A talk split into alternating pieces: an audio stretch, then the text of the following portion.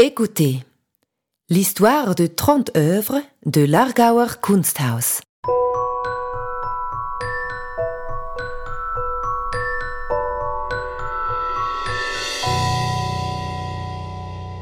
Vous le savez peut-être déjà, l'Argauer Kunsthaus est connu pour sa remarquable collection d'art suisse.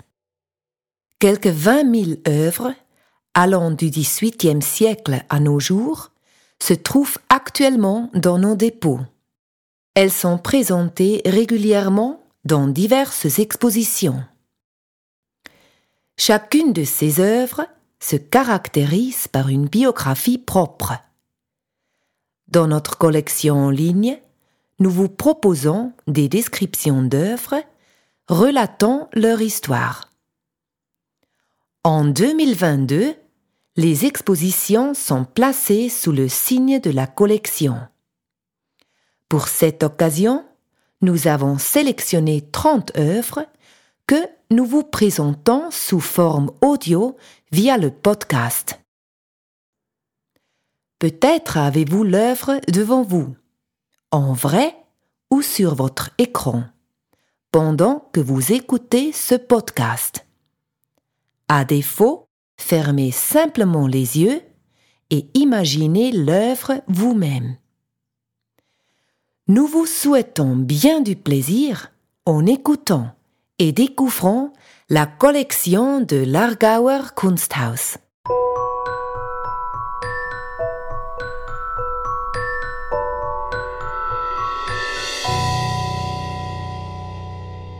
Verena Levensberg, sans titre, ohne Titel, 1957.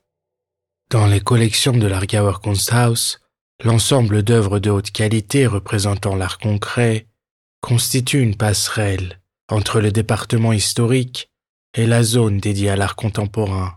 Verena Levensberg fait partie, avec Max Pill, Richard Paul Lose et Camille Greiser, des principaux représentants suisses de l'art concret constructiviste, dont le développement fut étouffé dans le reste de l'Europe en raison des événements politiques. Les concrets zurichois continuent à faire vivre ce mouvement artistique et le systématisent.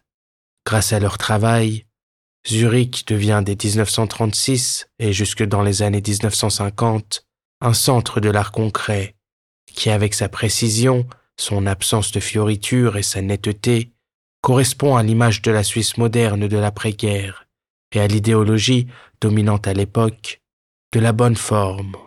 Au sein des concrets zurichois, groupe défendant les mêmes conceptions, Levensberg occupe une place à part. Elle est la seule femme, renonce à formuler des théories et fait preuve d'une plus grande liberté que ses collègues dans l'application des préceptes. Elle se tient à distance des discussions publiques et se concentre sur ses propres œuvres.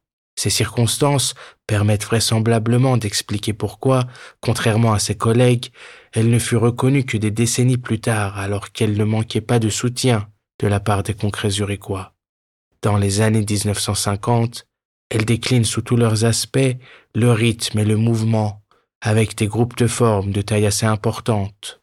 La présente œuvre de nos collections ohne Titel est un exemple frappant de la rythmicité. 25 carrés. Outre les tons verts et bleus, les nuances de rouge sont dominantes, s'agencent en un champ de couleurs vibrantes. Alors que Bill et Lose dévoilent en fait la solution de l'image constructiviste dans le titre de leurs œuvres, Levensberg considère les titres comme un fardeau pour le tableau et le spectateur, car ils influent sur son imagination. Comme la plupart de ses toiles, celle-ci est également réalisée avec des peintures à l'huile. Soucieuse d'un travail de perfection, ce qui fait partie de sa conception artistique, l'artiste s'astreint à un processus strict. Elle renonce au procédé de masquage et élabore la structure figurative et le format du tableau à partir de petites études de conception sur du papier millimétré. Lorsque cela est acquis, elle agrandit l'ébauche à l'échelle 1-1 et la place sur la toile à prêter. Les endroits importants sont marqués à l'aide de la pointe d'un compas. La surface est divisée en utilisant une règle et un crayon graphite. C'est ensuite que commence le processus de peinture proprement dit.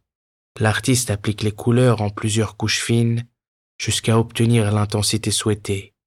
Pour Levensberg, les dessins de préparation sont un moyen d'atteindre un but. En général, elle les a détruits après usage. En 1992, l'Argauer Kunsthaus a réalisé une rétrospective de l'artiste, qui a permis ensuite d'acquérir le tableau Ohne Titel